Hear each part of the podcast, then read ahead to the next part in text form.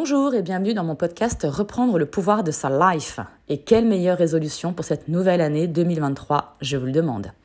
Je suis Géraldine, je suis coach de vie, entrepreneur et maman. Et je vous fais ce podcast pour toutes ceux et celles qui souhaitent reprendre leur vie en main, euh, comprendre ce qui se passe, ne plus subir en fait tous les événements. Et ça veut dire aussi reprendre la responsabilité de ses actes, de ses décisions euh, donc voilà, je vais vous partager bah, des guidances, euh, des expériences, des éléments de compréhension pour essayer bah, de reprendre votre vie en main. Euh, aujourd'hui, j'avais envie de vous parler de la blessure de l'humiliation, qui s'inscrit dans les cinq grandes blessures de l'âme décrites par Lise Bourbeau dans son livre. Il y a la blessure du rejet, de l'abandon, de la trahison, de l'injustice et de l'humiliation. Et celle-ci, comme toutes les autres, elle, elle, se développe pendant l'enfance. Euh, souvent parce que euh, l'enfant a l'impression qu'il ne représente pas euh, l'image que ses parents ont envie qu'il représente vis-à-vis du reste du monde, de la famille. donc soit parce qu'il est sale, parce qu'il est mal habillé, parce qu'il se comporte mal, parce qu'il est mal poli. Donc finalement, il va renvoyer à l'extérieur une image un peu dégradée de, la famille. Et donc il va sentir que ses parents ont honte de ça et on, il va comprendre, lui, forcément, qu'ils ont honte de lui. Euh, et donc du coup, bah, il peut euh, voilà, euh, essayer, enfin voilà, rallier l'idée que se faire aimer, ça veut dire souffrir. Et malheureusement, bah, à l'âge adulte, ça peut créer un espèce de, de, marasme parce que du coup, il va mélanger, il va peut-être des fois chercher la souffrance pour avoir l'impression que dans la souffrance, il y trouvera de l'amour. D'où le fait que ben, prendre conscience de ses blessures, ça me paraît vraiment essentiel pour pouvoir reprendre le pouvoir de sa life. Euh, en fait, voilà, cet enfant, euh, on lui demande une grosse responsabilité puisqu'il doit donner une image qui des fois n'est pas du tout euh, réaliste de, de, la famille. Donc on va lui demander d'être super propre, super poli, super intelligent, super pour donner voilà l'image d'une famille parfaite. or que toutes les familles ont leur voilà leur casserole, j'ai envie de dire et que et qu'on lui demande à lui de prendre la responsabilité de, de l'image de la famille vers l'extérieur. Euh, généralement, ce qui se passe, c'est que ben, les parents eux-mêmes euh, font l'objet de la blessure de l'humiliation. Il se trouve que même parfois, ça c'est même dans les gènes de la famille, ça peut être intergénérationnel, toute une famille peut s'être sentie humiliée et du coup bah, reproduit ce schéma puisque c'est la, la, manière enfin voilà inconsciente de répéter quelque chose qu'on connaît. Euh, et j'ai pu constater que des fois ça peut provenir du fait que ben, soit les familles sont issues de euh, de, de classe sociale euh, bah, plutôt modeste.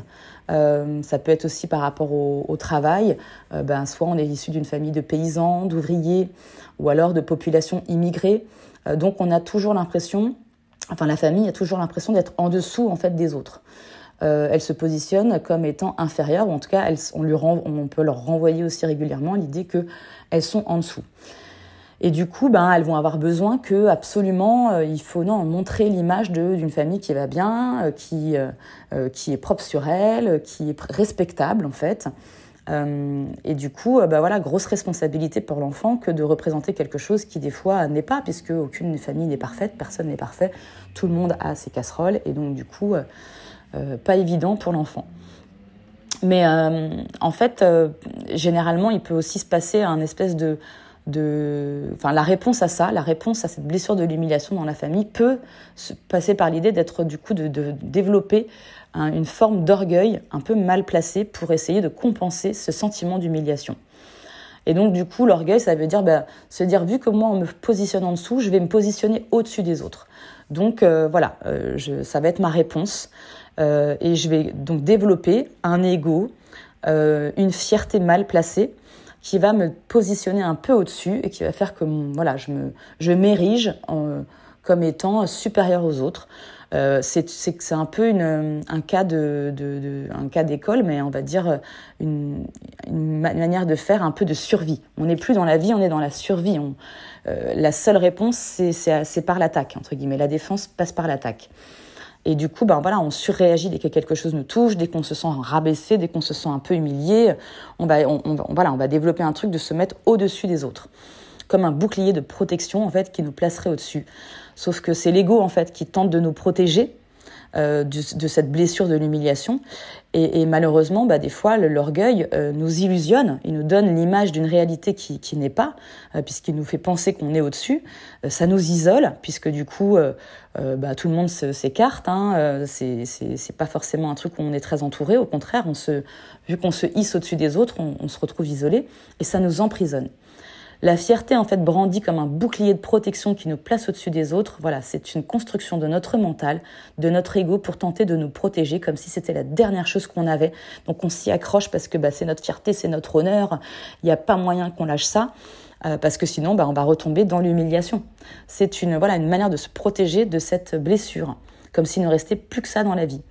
Et donc du coup, bah, ça peut, euh, ça, voilà, ça peut se manifester dans des situations où on va avoir l'impression de tu m'as manqué de respect, tu ne me respectes pas.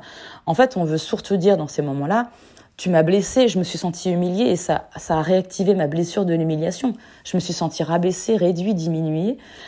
Bah voilà, ça me ramène à cette blessure de mon enfance où j'étais encore pas à la hauteur de ce qu'on attendait de moi. J'étais encore l'enfant honteux, le petit mouton noir qui ne représentait pas bien la famille.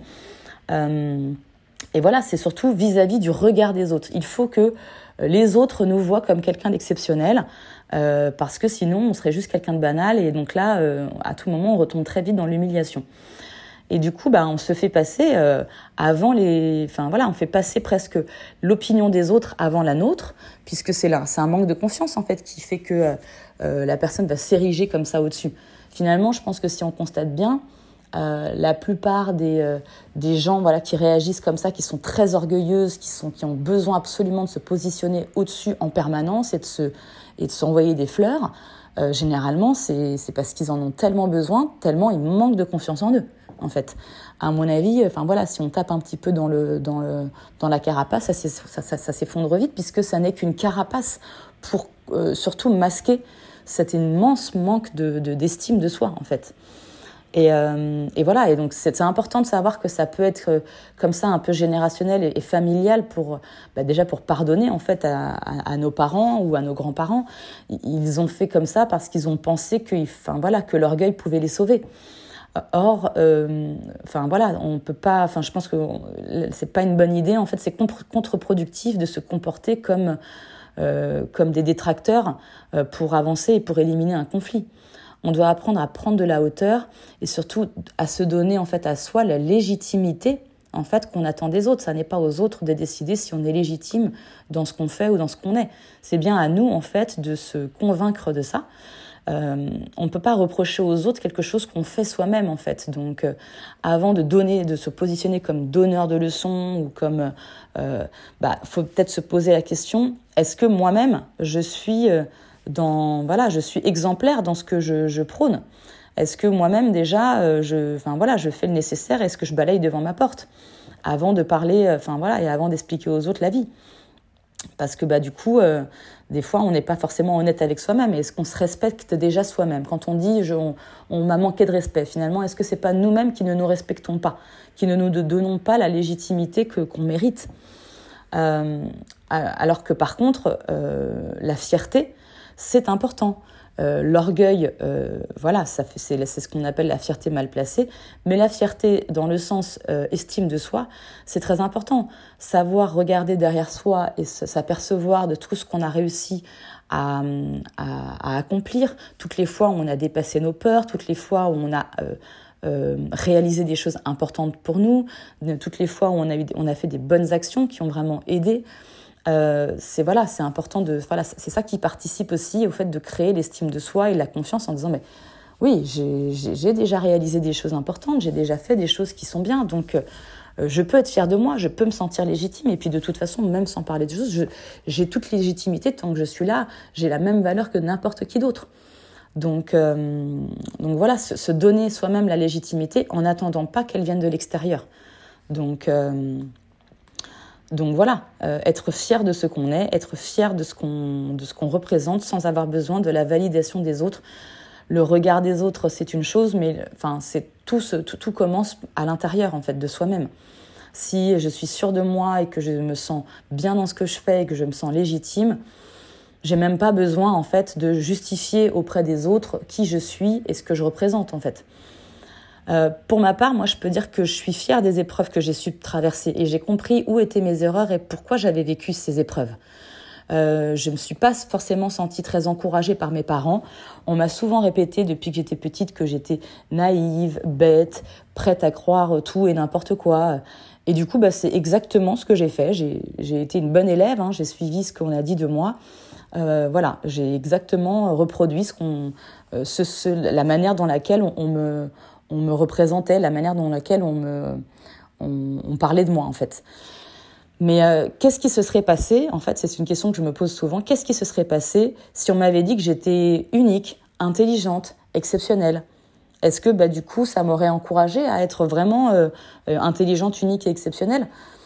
C'est vrai que je dis ça parce qu'en fait, ce qu'on entend de nous, enfants, nous conditionne.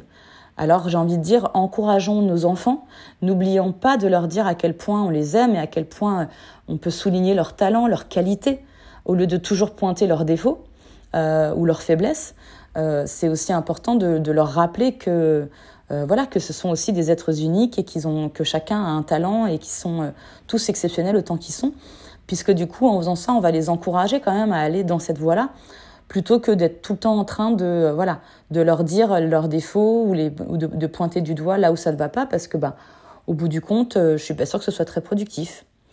Donc voilà, euh, soyons fiers de nous, soyons fiers du chemin qu'on a parcouru.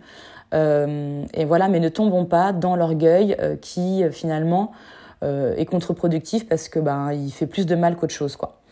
donc voilà, bah, écoutez, j'espère que ce petit chapitre vous aura été utile. Je vous embrasse et je vous fais plein de petits bisous dans le cou. À bientôt.